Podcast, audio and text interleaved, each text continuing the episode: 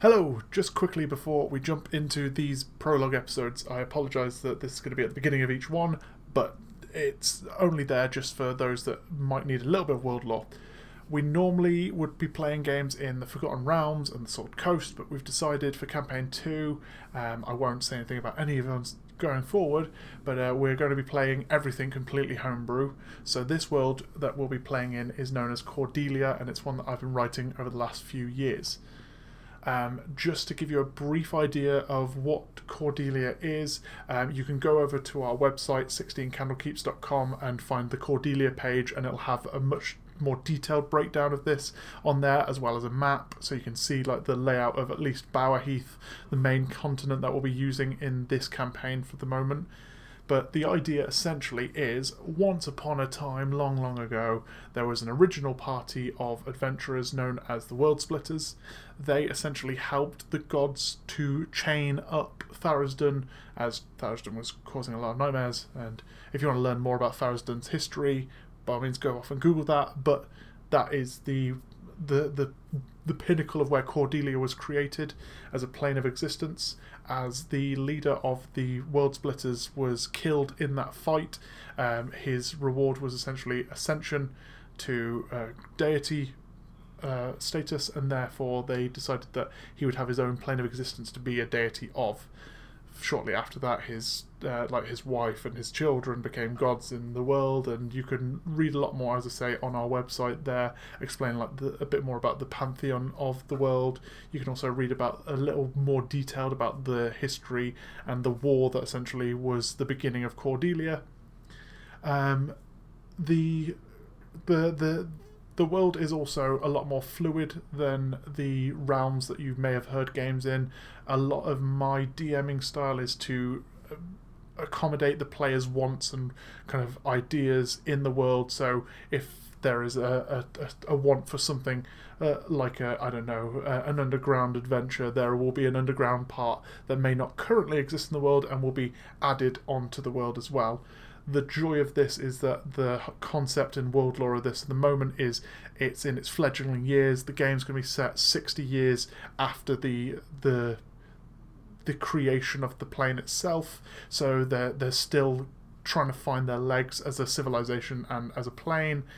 But more of that later in the actual campaign itself. You'll hear more of that. Um, as we learn the world as well, because I'll be writing the world a lot more across the uh, across the campaign as as they come to parts that may not be fully fleshed out at the moment. That's it. Um, you'll be hearing, as you'll know, um, after this, the prologues for the main characters that will be playing in campaign two, and then hopefully you uh, join us later on in September, where we'll be doing the uh, the campaign two, big open and more madness to follow. But yeah, thank you for listening, and I hope you enjoy the episode.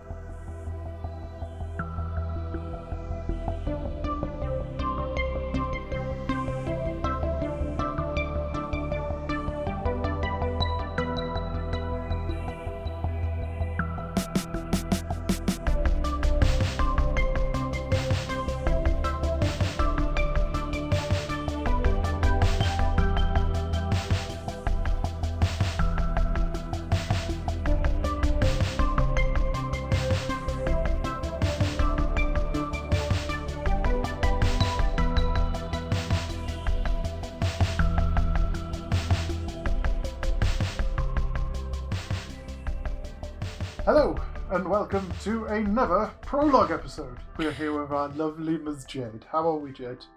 I'm good. How are you? Yes, very good, thank you. Uh, you will not have heard this bit yet unless um, I've put it somewhere else, and I know that post recording I haven't. I've done a little bit of an audio thing that just explains what the world is for like three minutes before this, and then the theme tune comes in. So I will be explaining throughout the, the game for yourself because obviously this is the first time you've played here. Uh, like world lore stuff that might be pertinent to what you're saying and what you're having uh, happen to you.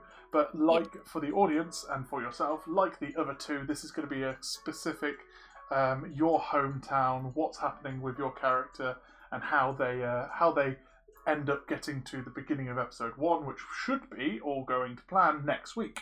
um, as I already made sure I said right literally before hitting record.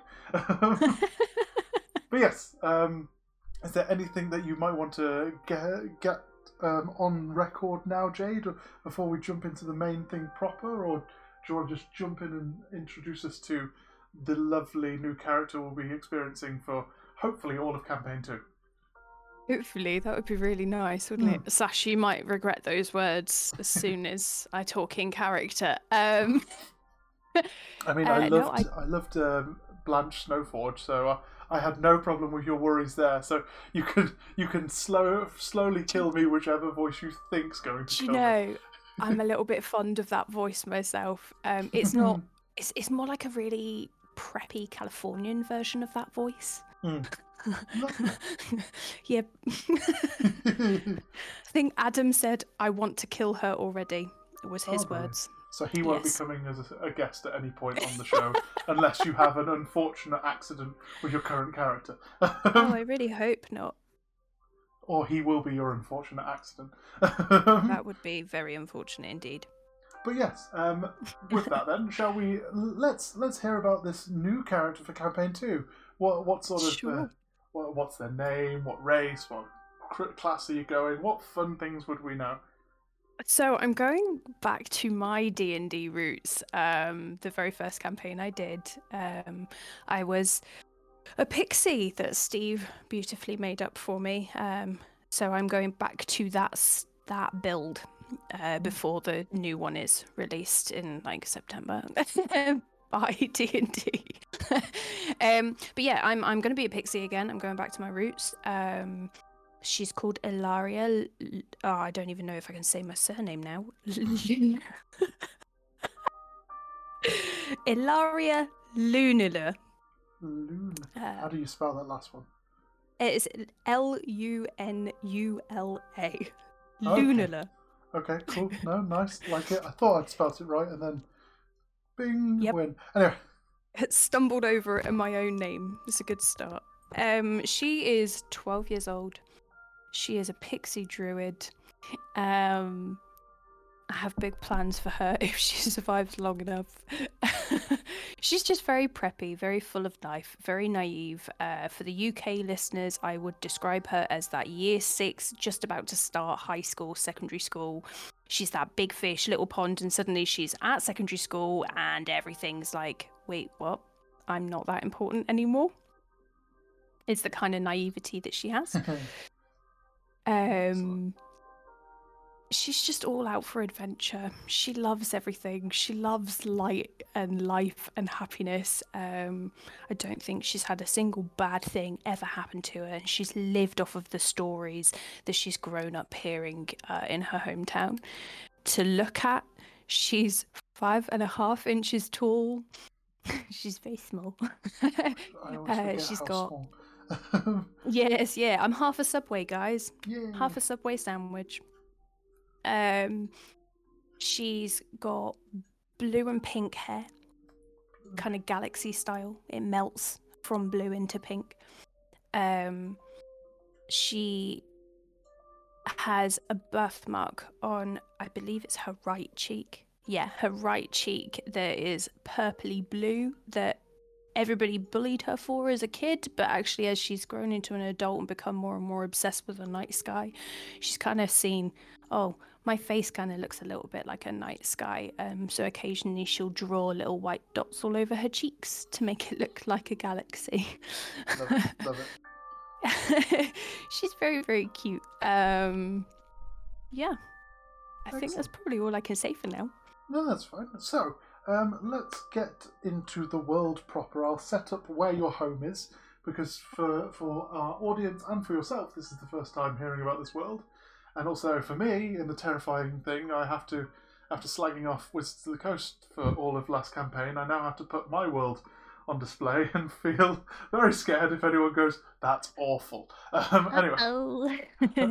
Oh. no, he copied that straight out of that book. Anyway, um, so for yourself, we have agreed that you are living in a very magically protected tree, um, a bit like the grandfather tree in the Sword Coast. Um, the city or the town. I've not really worked that part out yet, uh, but the, the the settlement, probably the best way to call it, of Glayfair, um, which is named after the forest that it's surrounded in, or the forest is named after that, um, is this huge uh, skyscraper of a tree that sits in the center, or not actually, it sits on. I like it more. I recently did it, redid it in my head. I like it in a kind of like almost like the Grinch's home at the top of Mount um, uh, Mount what's its face anyway.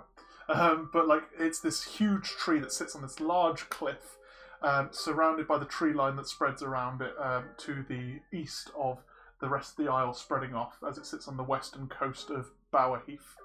Um, it is magically protected by the dragon goddess Elvarix, who lives there.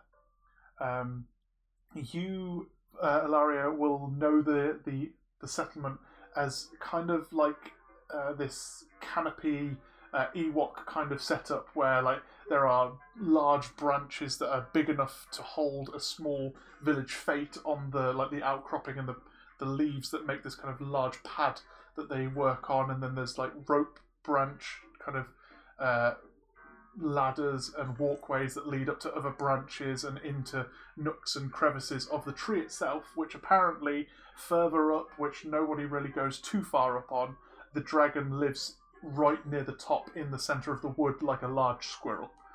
Um, it Love that. it uh, for for a, a thing that um, will need to be said for our audience members.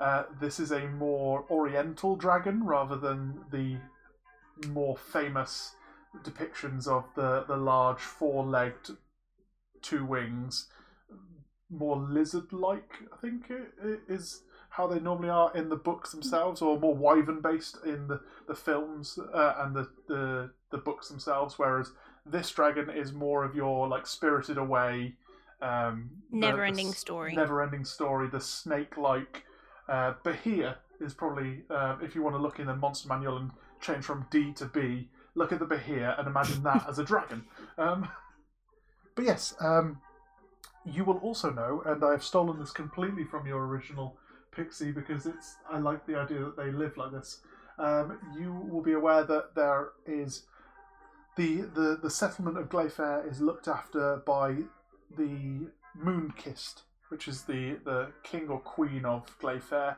or and is also the same role throughout the planes of existence where the pixies live. Their leader would be referred to as the Moonkist queen or king. Um, your moon your Moonkist is an wood elf by the name of Calavan Fawn, um, who is middle aged, so she's about 500, 600 years old now. Um, She has no sign or intent of stepping down, but you would be aware of the process of the Moonkist, where as you come of age, you go off to prove yourself worthy of being a Moonkist member uh, by proving yourself in a feat of heroism or going off and uh, helping a local area. And when you come back and you've proven yourself in that right, if the current Moonkist would step down, then those people who have passed the rite would be able to put themselves forward for coronation, and there's a another rite of process to try and work out who replaces them.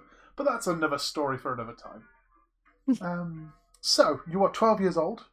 You live in this Yeah. wonderful, um, wonderful kind of uh, almost storybook l- tree with a dragon at the top and loads of different kind of elven and wood-like creatures and races are all living interspersed throughout these trees and branches. Um, for your notes, because I know you're a very uh, avid note taker, um, you are on the date that I wrote down for this would be the 42nd of spring, uh, Dawn's Light, which is exactly the same as uh, for our previous campaign, um, Abyssal Demise, but in this world where it hasn't had to deal with what happened the other side of um, the the Abyssal War. This is Yep. the this is a world that came out of the Abyssal War and uh, refers to the beginning of their time as Dawn's Light, and it's been uh, 62 years since uh, their their resp- their um, since their birth of, of their plane. So 42nd of spring, 62 dawn's light. It's the full date that I had to remember to say. Cool. There you go. Um, so, what would, as a regular day to day, Ilaria be doing? Oh, she'd totally be climbing trees, scuffing her knees up, throwing her boomerang around at targets that she's made um, up in her little canopy, treetop little play area that she's accidentally made for herself. Excellent. I like it. So you have like your own little tree house in the middle of these massive tree houses that exist across Yeah. the, the tree. No, Yeah. like. It's your like little getaway. Um, that's yeah. I like that. Um, you know, like kids run away to a little park around the corner from their house. Yeah. It's the equivalent of that. Yeah. Cool. Um, I'm going to say uh, it kind of leans into that thing that you were saying uh, earlier about her, where she's not never had to she's never had to discuss or deal with nasty things in her world because the world, um, as Bauheath at, at least knows it, doesn't know where Glayfair is. So um, to explain that for our audience members, um, something I was meant to say that bit.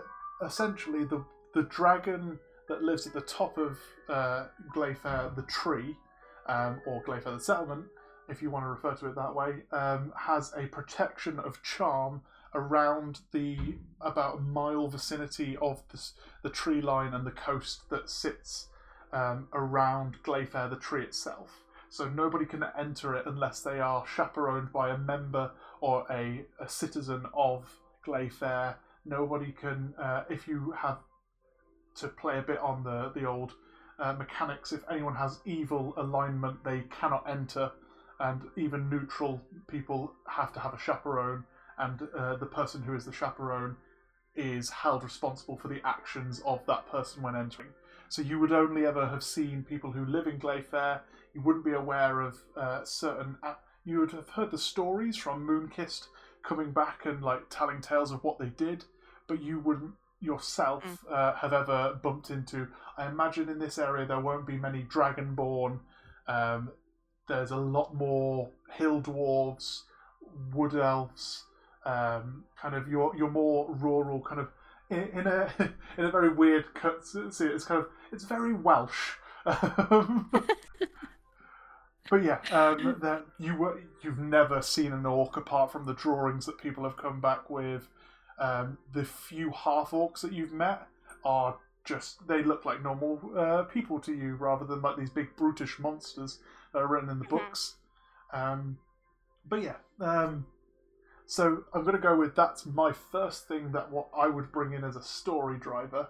Um, there is a new arrival in the settlement um, as you've been playing around in the tree line and you've been having target practice and just generally enjoying a very warm, lovely spring's morning.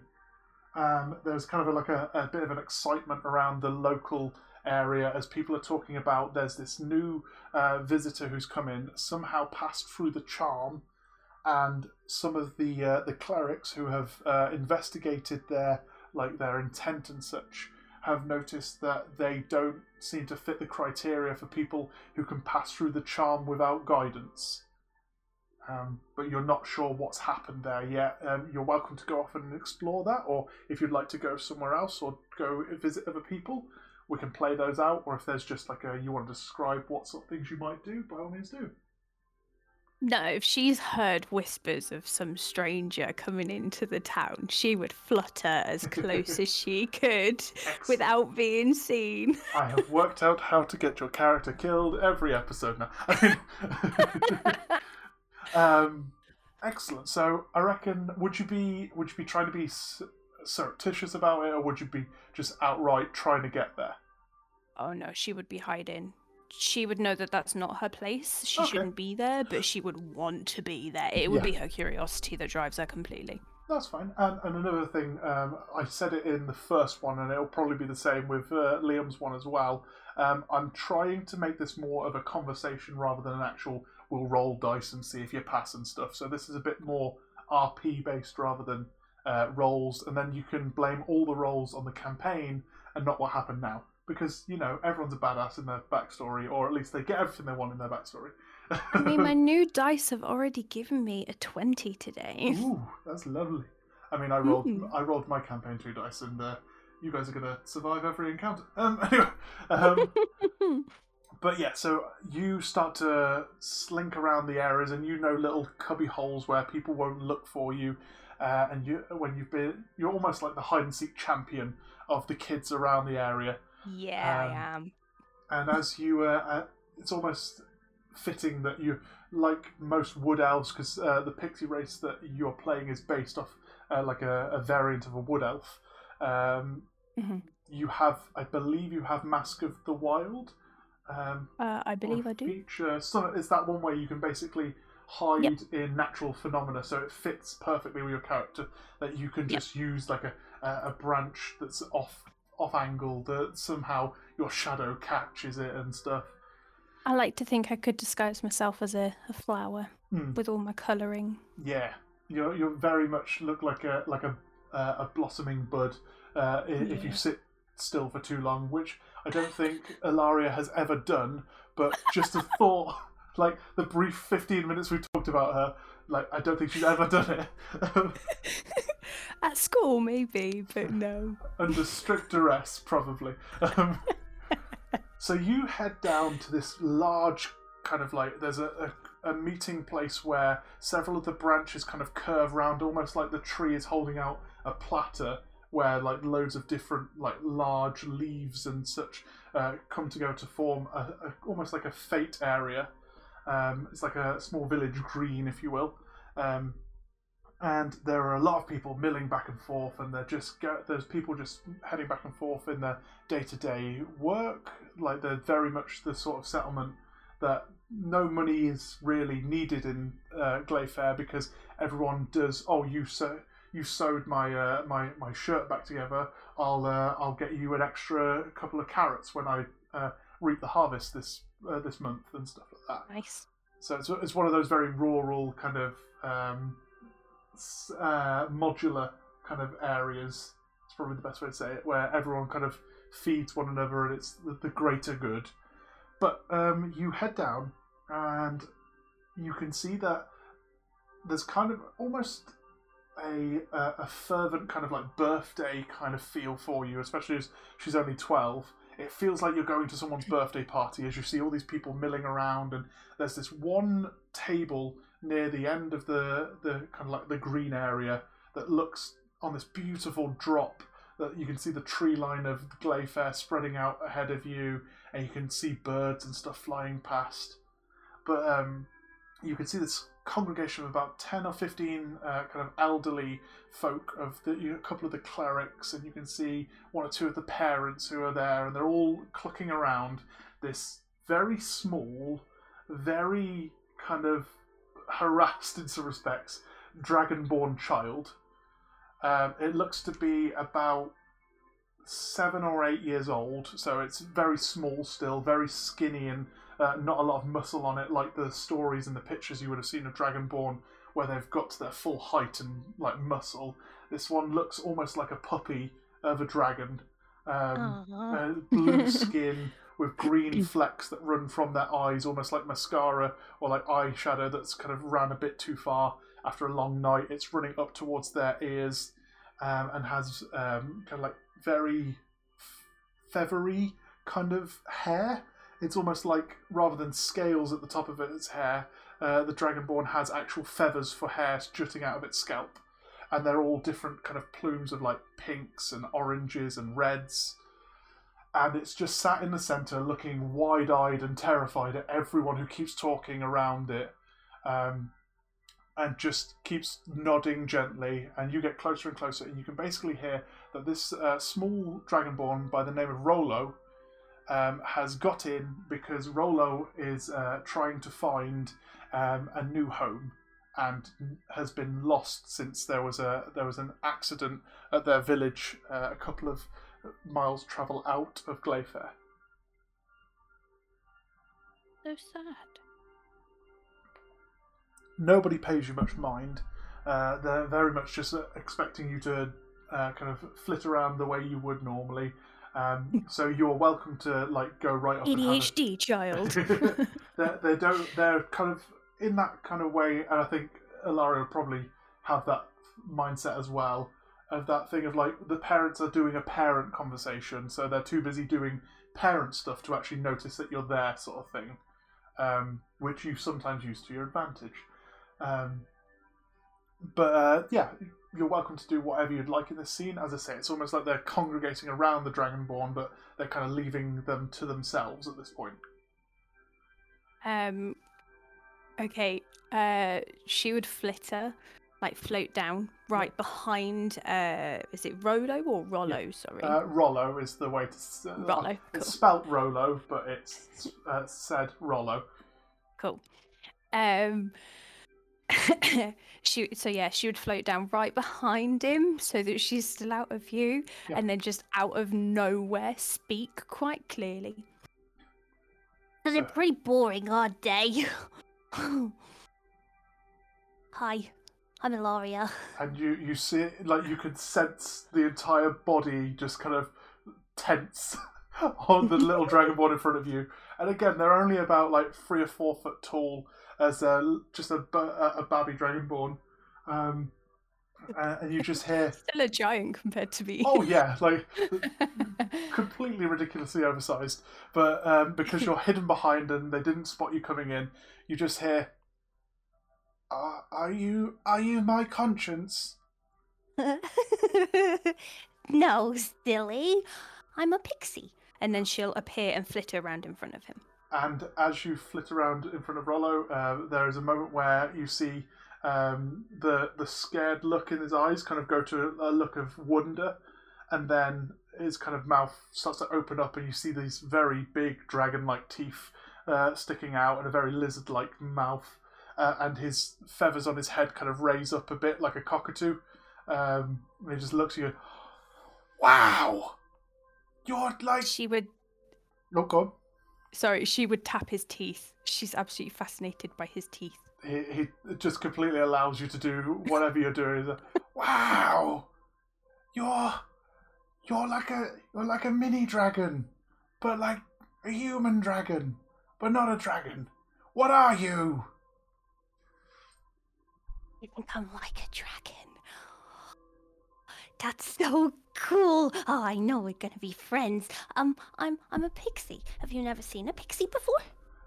Um, are they like the fairy dragons? And he raises his hand, and nobody's paying attention at this point. You two are just having a conversation as the elderly folk around you are just chatting. And he raises his left hand, and he just looks at it very intently. And as he does, a small, like, little arcane image of a fairy dragon appears in his hand.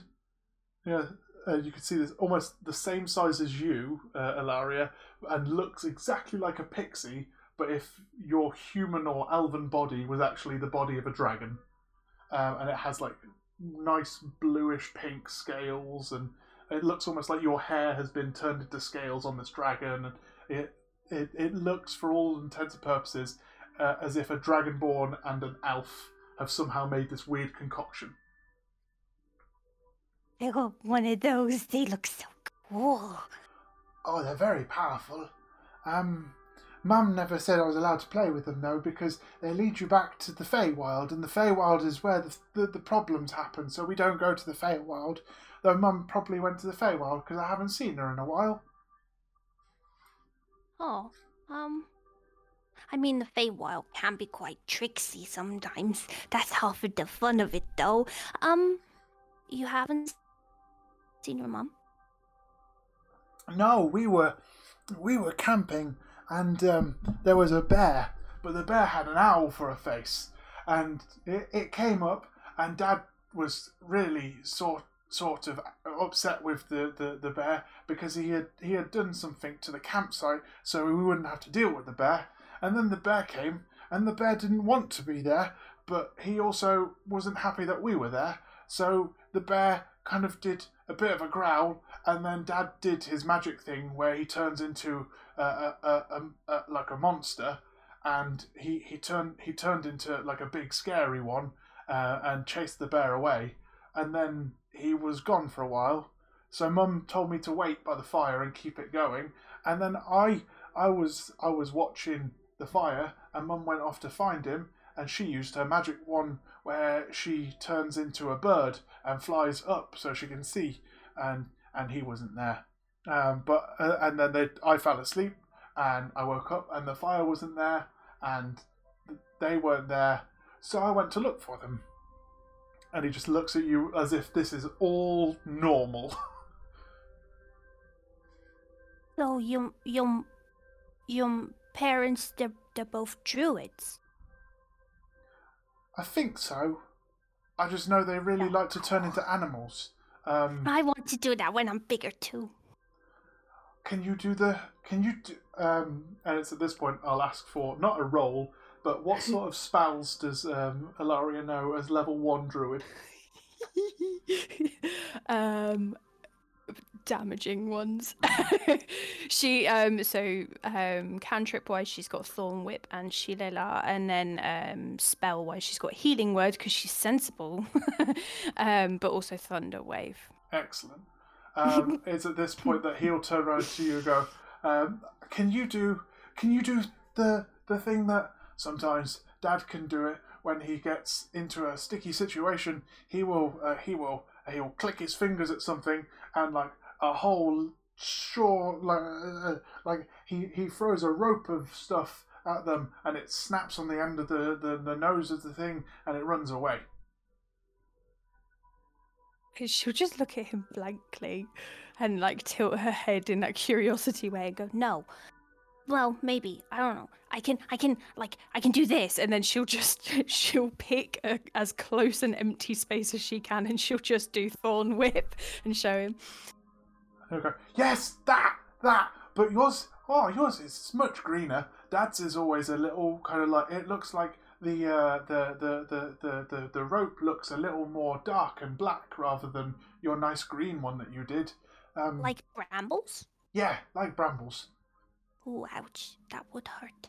Yeah. Oh, um, um, the other one that I discovered I could do. I'm not allowed to do this one, so I won't show you. But I sneezed once, and there was a big boom, and then suddenly, like, there was everybody was like rocking back and forth because it was really loud. And he he just looks at you with like the deepest sense of awe. He's like, "That's so cool! Can I? Right? Oh, I I can do." Um, and he he looks really shy at this point. I um, I can do things that make it easier for me to uh, blend in. Um, and he kind of takes a moment. As you're watching him, you don't really notice it as it's happening but then uh, you blink your eyes, and one moment there was this small dragonborn sat there, and now there's a young dwarf sat in the exact same space with the same kind of coloured hair where the feathers were. The skin's got like a cold look to it to make that kind of blue scales. Uh, but the everything else looks like a just a normal dwarf child is sat looking at you, and then he opens his mouth in the exact same way, and you hear Rollo's voice come out, going, "Yeah, because people seem to not like um, the dragonborns uh, that w- that I used to live with. I don't know why.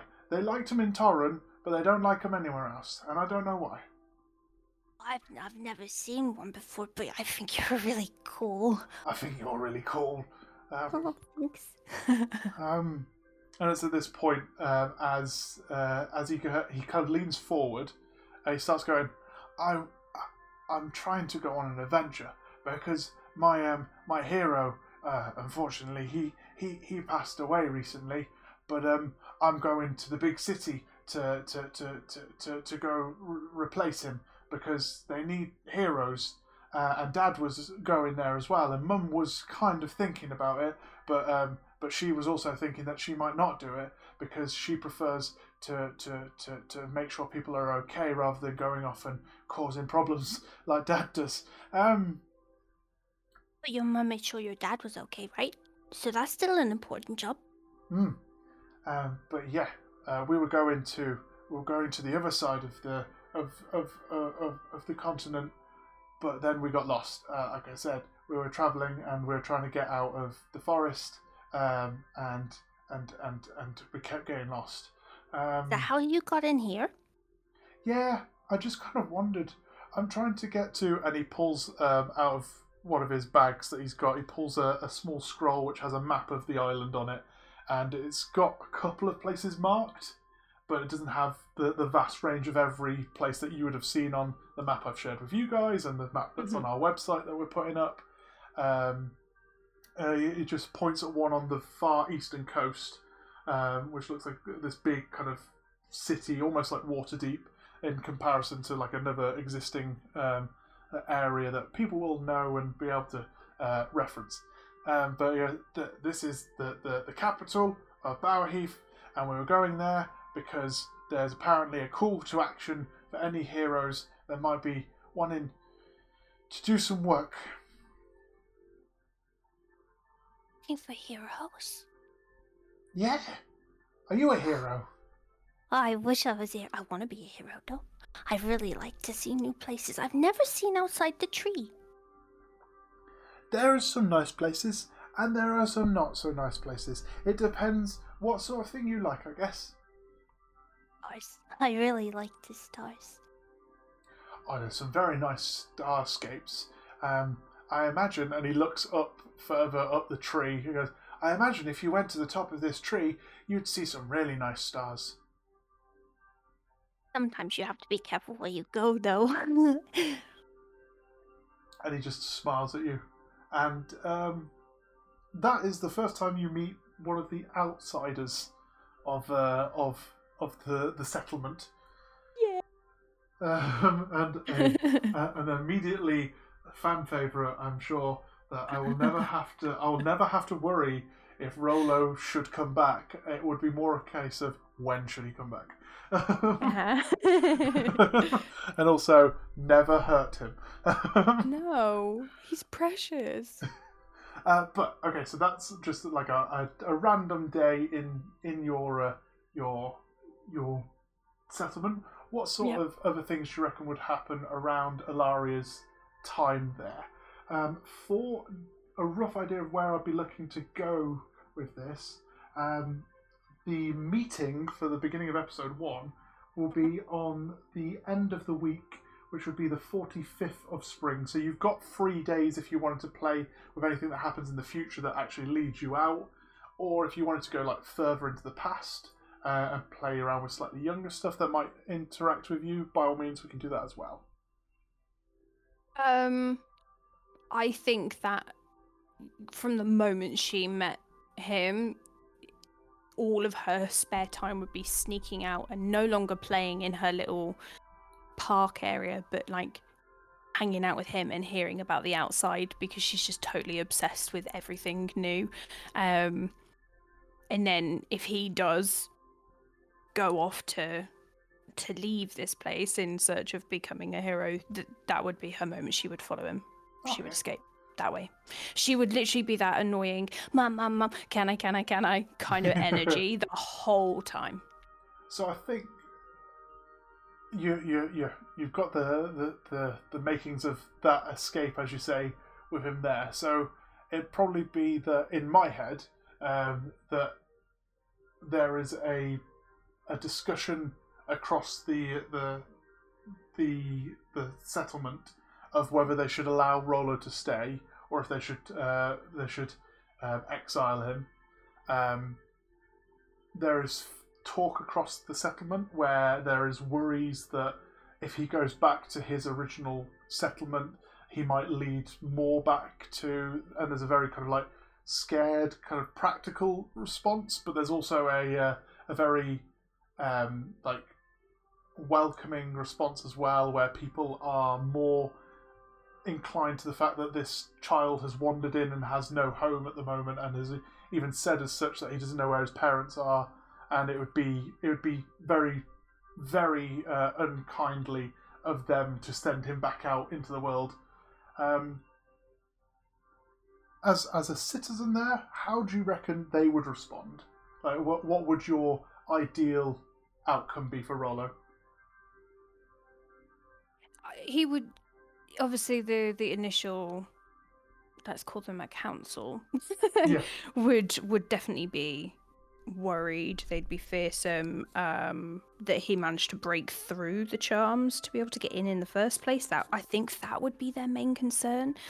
I don't think they'd see him as a threat Yeah. so much because he, as you said, he's he's a child.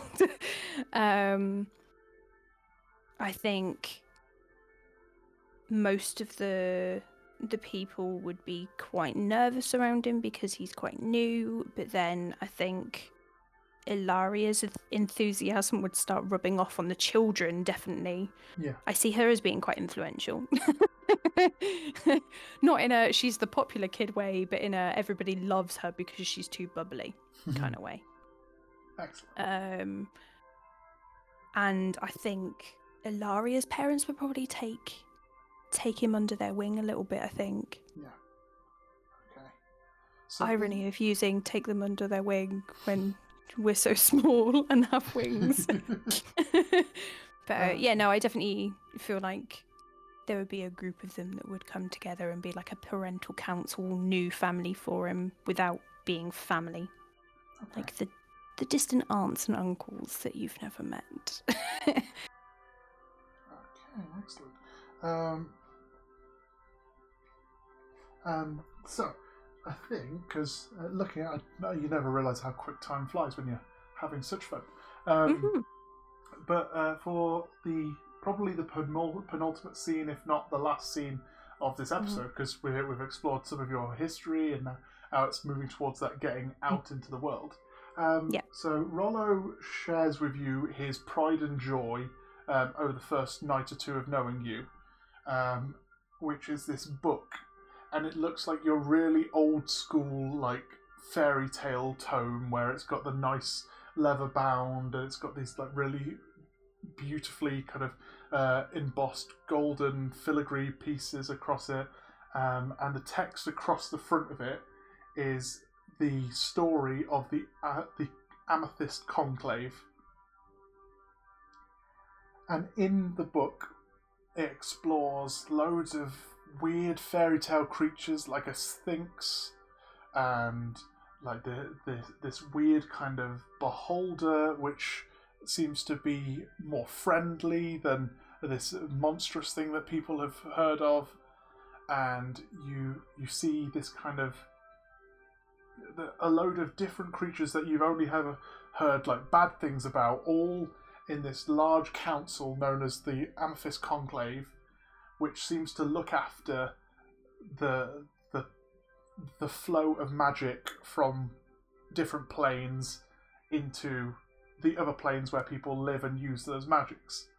And they seem to be very much the people that make sure that the nasty magics don't come in and affect certain areas, but they do also allow it so that they don't disrupt. Almost in that kind of like um, the TVA allow the bad things to happen because it's written and it needs to happen for this to happen.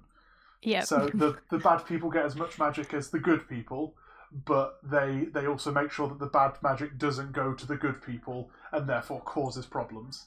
Um, Right. And it's a load of different like little stories about how they do this, and the story that Rollo keeps showing you, like every night without fail over the the two nights that uh, will probably lead up to the last night where you leave, um, are these. Uh, he will read this this one story about the Amethyst Conclave making um, these kind of heroes items, and one of them he reckons would be the druids um, the the druids kind of like magic item to make sure that they were always the power most powerful druid, and also meant that they would be able to look after any creature that came into their like purview, and it's essentially um, this beautiful kind of headdress um, that looks like it's probably made out of either silver or um, mithril, and it has loads of little different coloured uh, kind of gems and baubles in it, and each of them apparently hold different spell slots and different like types of magic, which allows the druid who wears it to in basically increase their magical output and also their potency of what they can do already. Um, Wow. And Rollo essentially has this whole like big idea that when he gets out of um, when he gets out into the world and he's big enough to do it, he's going to go find one of these items and he's probably going to try get that for his mum.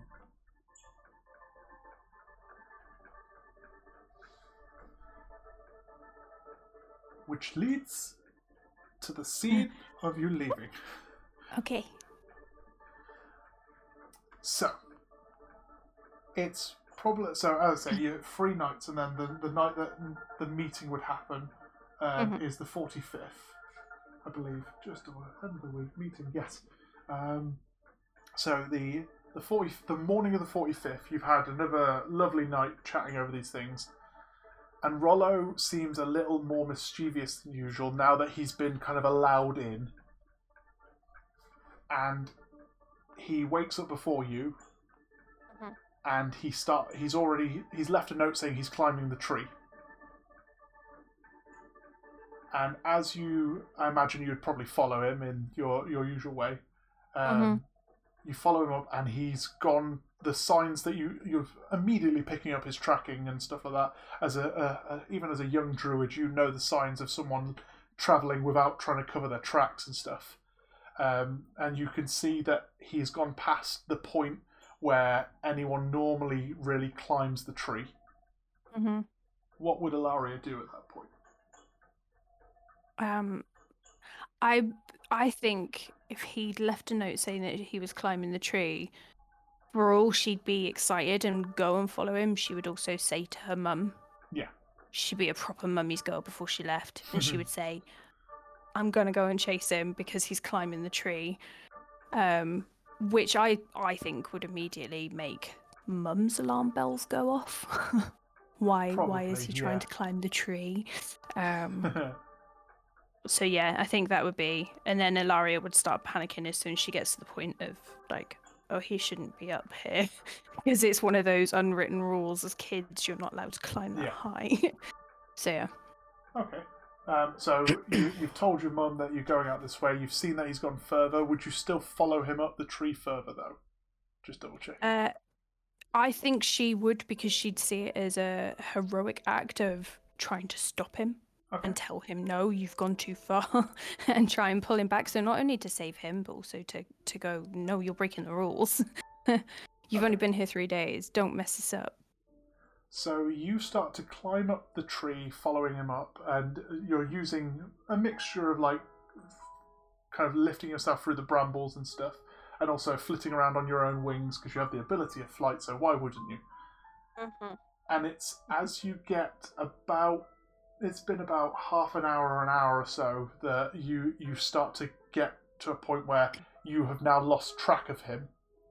Like even with your ability looking around, um, you can't see the, the tracks of where he's gone. You go back to the point where you last saw the tracks, and then you start to get a little befuddled and lost yourself along the tree line of was it the next branch down that I saw that that snap that I think was him, and was it this part? And then you can hear two voices as you you've been uh, kind of flitting from branch to branch trying to find where you are, and you've not really been paying attention to whereabouts you are. You've just been checking from branch to branch, and you realise now that you hear these voices that you've actually gone further up than you had actually intended somehow. It's almost Mm. like the magic that sits at the top of the tree has kind of thrown you off as well. Not literally, don't throw someone off a tree. That's No, very nasty. yeah, that's dangerous. Don't do it. Um, only trained professionals like rogues can do that. Um, anyway, um, but you, you you can hear these two voices, and one of them is definitely Rollo, and the other one seems to be a very like silken, soft-spoken, very kind of warm-toned voice. It sounds female. Um, and you can just hear uh, it sounds a bit like they're chatting about this book that um, Rollo has been uh, showing you for the last two nights, and it's almost like he's he's very excited and fervently explaining the story of the Amethyst Conclave to this other person, and they're very in that. It sounds almost like they're in that kind of paternal way of going, "Yes, dear, Yes, that's that's very good. But also, it sounds like they're interested, not just pushing it away. Mm-hmm. Do you go further? No, she she'd earwig. Okay. She's already got herself lost and turned around. She would just sit and listen. no, so you sit and listen, and you hear this conversation. It's about the time where he normally gets to the the magic items uh, near the end of the story. That um, you hear the soft spoken voice go, "Now, Rollo, it's time to put the book down, and I think it's time that you go and find your magic items." because I think that you have a lot of potential. And I'd very much like to help you find that potential and those magic items.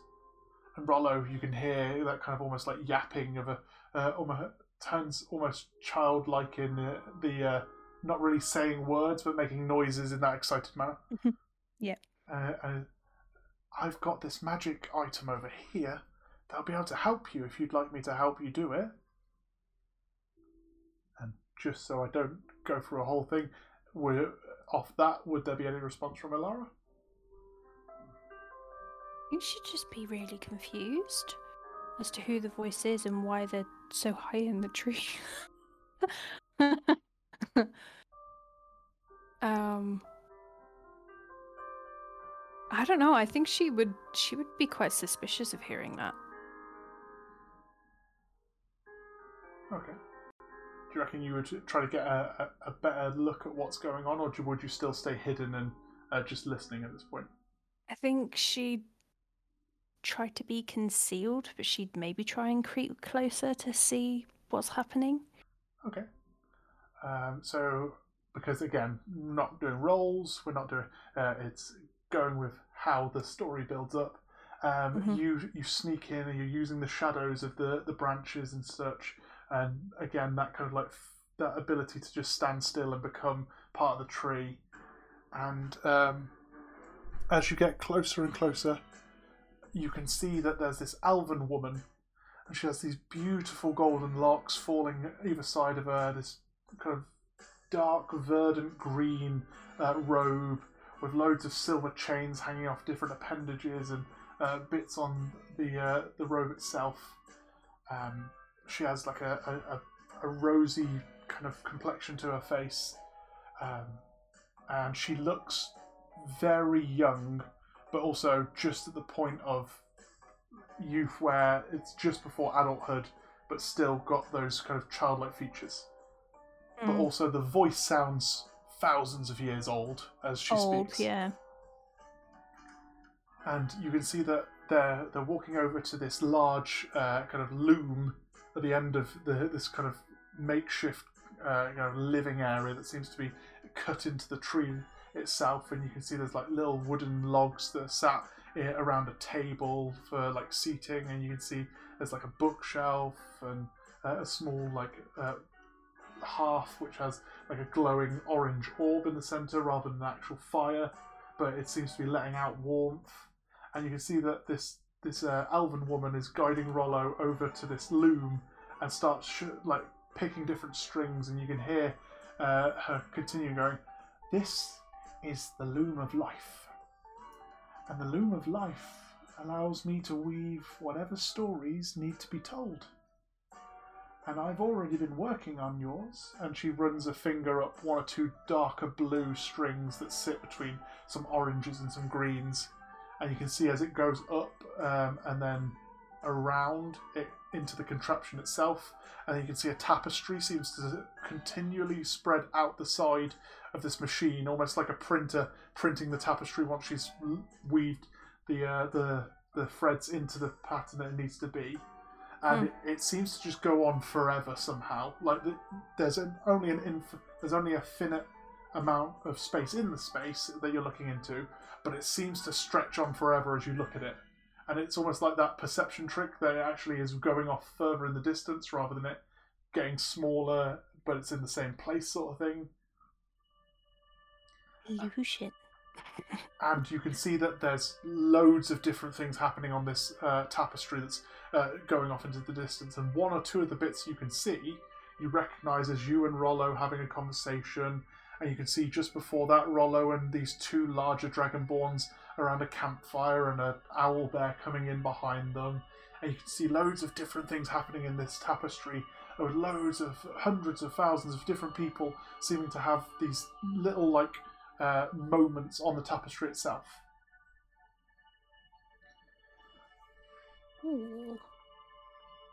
And she she just looks down at Rollo and goes, "Again, I can send you on your way." And as you can see, and she lifts a piece of parchment, you're going to become a very powerful, very, very strong hero. You just need to make the right decisions on the road to it.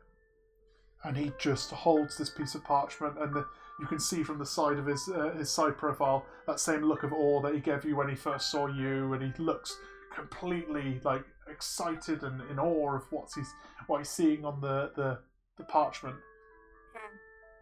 And she just looks down to him, pats him gently on the head, as "Would you like to go and be a hero, Rollo?" And Rollo just looks up, and, and you can see a small tear starting to fall down the side of his face. Looks I think I'm ready to go find Mum and Dad and save them, yeah. And she smiles, and the last stroke that she does, his entire form turns into what looks, from your perspective, like thousands upon thousands of fireflies replace the shape of Rollo and then slowly start to disperse a little. So the, the form of Rollo now looks like a load of different little dots of light, and then they start to coalesce and swirl and move up towards the loom at the top. And you can see that more thread starts to grow at the top of it. Creepy and cool all at once. A moment passes and she just watches the, the energy flow up to the top of the loom. She stands and she brushes her, her robe down. She gently starts to pad around and sits down and lifts a gentle piece of china off the table and takes a sip of her drink. And then, without looking at your direction or without saying anything other than what the next sentence is, she goes, I think it's very impressive, your powers, for such a young druid.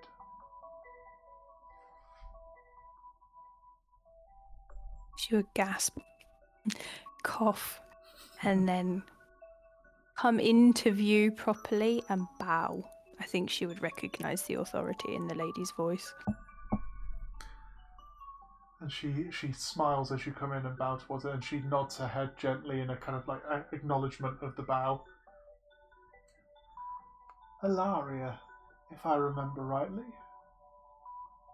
A really shy nod of the head. and you've never seen this woman before. Um, don't worry about your friend, Ilaria. He's gone off to find his story. As everyone who comes up here normally does. Those that go back down without finding their story normally find themselves coming back up any time later. And you've made your way up here now. So I'll ask you the same question. Would you like to find your story, Ilaria? Does it entail adventure and stars? May I? And she stands up and walks towards you and places a ha- offers a hand out. I won't hurt you, and I won't do what I've just done to Rollo without your permittance. May I check your I- story? She'll like enthusiastically nod. Um, that's uh, because of your size difference. I reckon rather than place your hand in her hand, you just land on her hand. Yeah. Just sit in it. and she she closes her eyes and smiles gently as she she kind of and you can feel her hand is warm to the touch, but it's not clammy and sweaty. It's just that kind of nice kind of. It's almost like weirdly, it's like laying in a in a bed just after you've taken the sheets out of the tumble dryer, sort of thing. Um, it's very nice and soft and cozy, um, and you feel this kind of sense of energy flowing through you. And she opens her eyes and smiles wider towards you and go, Now, I can't promise that your story is going to end the way it should, because I can only weave what happens at the time. But I can see a very powerful archfey at the end of your thread.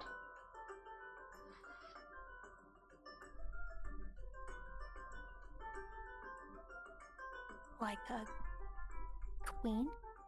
and she flicks her other hand that you're not sat on, um, Mm. and you see images that you've seen in books before. You see Queen Titania, you see uh, the, the the Lord uh, Oberon, you see the, the, the Winter's Grasp, uh, which is one of the more kind of ice domain uh, elven lords of the uh, of the Feywild, and you see all these sudden like uh, like almost almost like a projector has, has popped up out of nowhere and is showing you these images of different archfey that have been known across the world. And the last one that pops up is where the rest of them are all five or six foot tall. This one seems to be, when you blink, five or six foot tall and then five or six inches tall. And hmm. you can see your own being stood there but you can also see what looks like it's almost like the stories that you've read of the Eladrin, but it looks like an Eladrin that is all of the all of the seasons at once. So their hair is kind of this beautiful verdant green for spring. Their skin is this kind of dappled yellow for for the summer, as it comes down to these kind of very uh, blackened and kind of uh, bluish nails uh, and it look almost like you, you your form in the five foot six foot form that is being portrayed is as I say each of the the seasons uh, in one body rather than falling through the seasons as they land.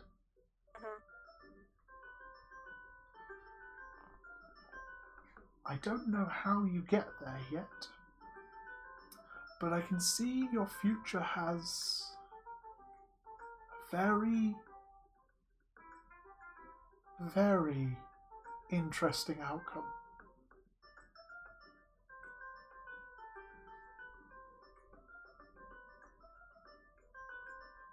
Do I get to do I get to say goodbye to mom and dad before I go? My dear, you already did. And it's like a look of wonder on her face. Like, yeah, you're right, she did. My name, she says, uh, as as she takes in your look and she has that kind of knowing smile. My name is Alvarix. I am the goddess of life of all of Cordelia.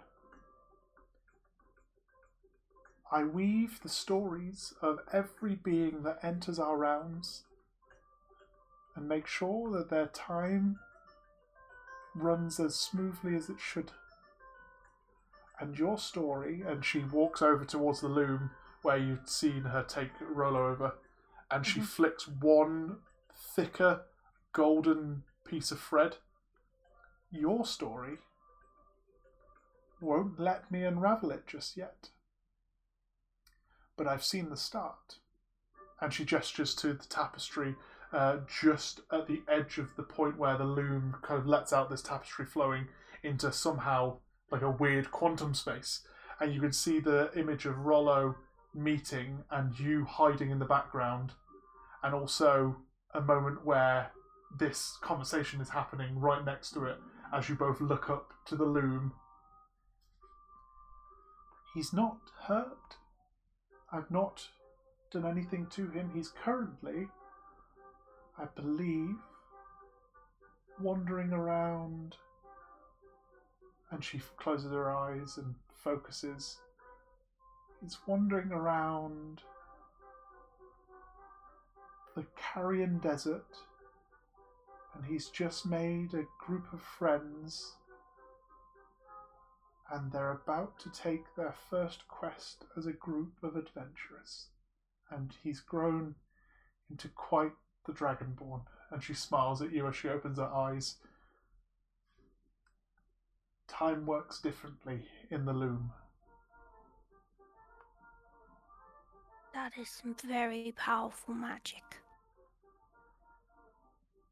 And if you manage to get to, and she gestures back into this kind of like weird congregation in the room, if you get to your end, I think you may be able to do such magic yourself. No, I'm not that cool. You are, though. You're very special. And she she um, takes a moment and says, "Can you close your eyes for me, Ilaria?" She does what she's told. and she closes her eyes with you, and as she does, she sends an image into your head, and you see yourself. And if I somehow get this in a hundred or so episodes, I swear to God, I'm the greatest DM that ever existed. but you see I'm not promising anything as a PC. I'm not promising anything as a DM. but if it happens, my God, um, you see yourself in a large ruined temple, and there's strands of like vines and creepers hanging from rotting rock and rock and debris that seems to make this kind of underground kind of forgotten temple to werewolves. And you can see at the end of the corridor the this uh, area you can see this huge bestial uh, kind of humanoid sat with a pot belly. He has a waistcoat that shouldn't be on as it seems to be 18 sizes too small. He has a great axe in one hand and he's holding this large kind of like paw kind of gauntlet on the other and as he clicks his fingers he grows in size and becomes this bipedal boar kind of of a of a creature but it's more bear like in features. And then as he roars forward towards you and you turn to one side and you can see this dragonborn to the right of you and you turn to the left and you see this elven kind of very cocky smarmy smile looking ready as he flicks for a couple of cards in his hands and he looks at you and goes Ilaria i think it's time for you to change again. And you smile back at him and you just let the energy wave through you. And as you kind of stretch back wings that have been there for all your life become hardened and less butterfly like your you drop down into a, a kind of all fours position as scales start to jut out of your arms and an adult red dragon that now stands in your place as you cast a shape change spell. And you then blink you kind of a moment of like as you you you kind of see this happen and as you take the de- deep breath in you open your eyes again and you're back in the this kind of weird room that you've been in and she's smiling at you uh, as i said a very powerful archfey is in your future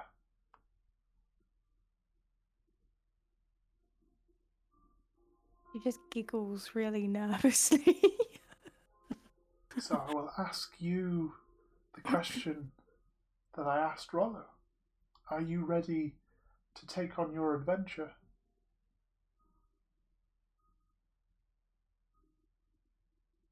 Oh, I thought my answer was really obvious. Yes, yes, yes, yes, yes, yes, yes, please, yes. and she'll just like excitedly flutter around in circles. And she will she will smile at you and she'll uh, kind of let, remove her hand from underneath you and you stay in place spinning around like a, a little spinning top in the air.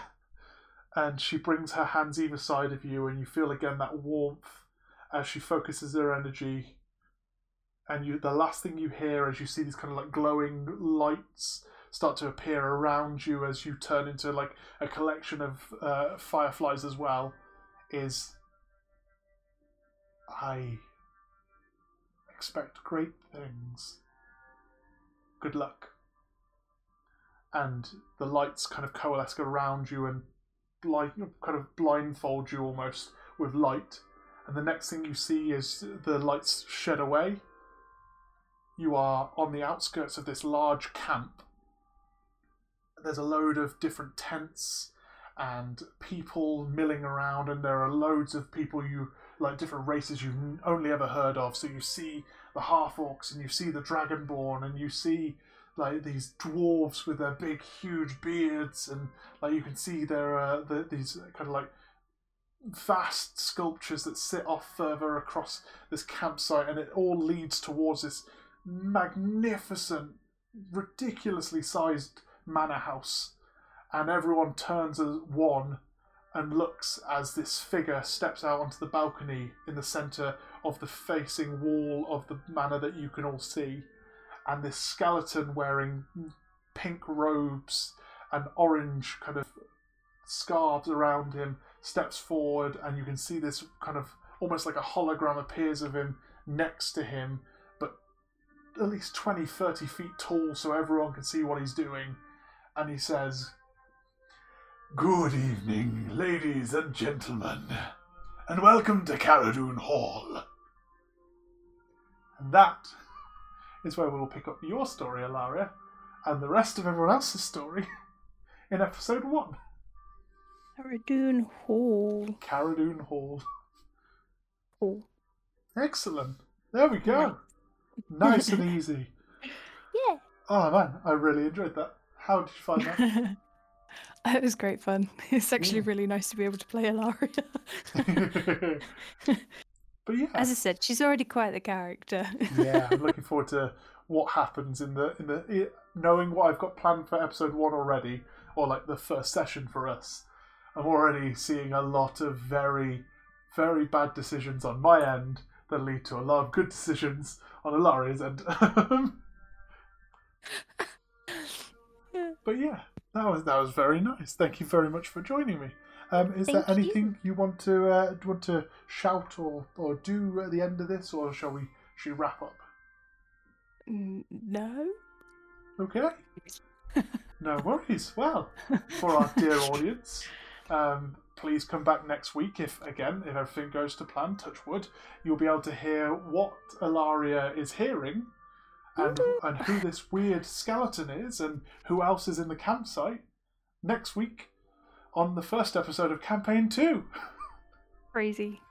How are we already here? but yes, uh, I will. Uh, I will. I will do the usual ending. Thank you very much for listening um, to the episode. Uh, please come back next week, as always. You can find us on the all all the the sites at Sixteen Candle Keeps or YouTube at Bingle Bang Bang, and uh, we shall see you next week. So, Jade, if you want to say bye, say bye. Bye. bye.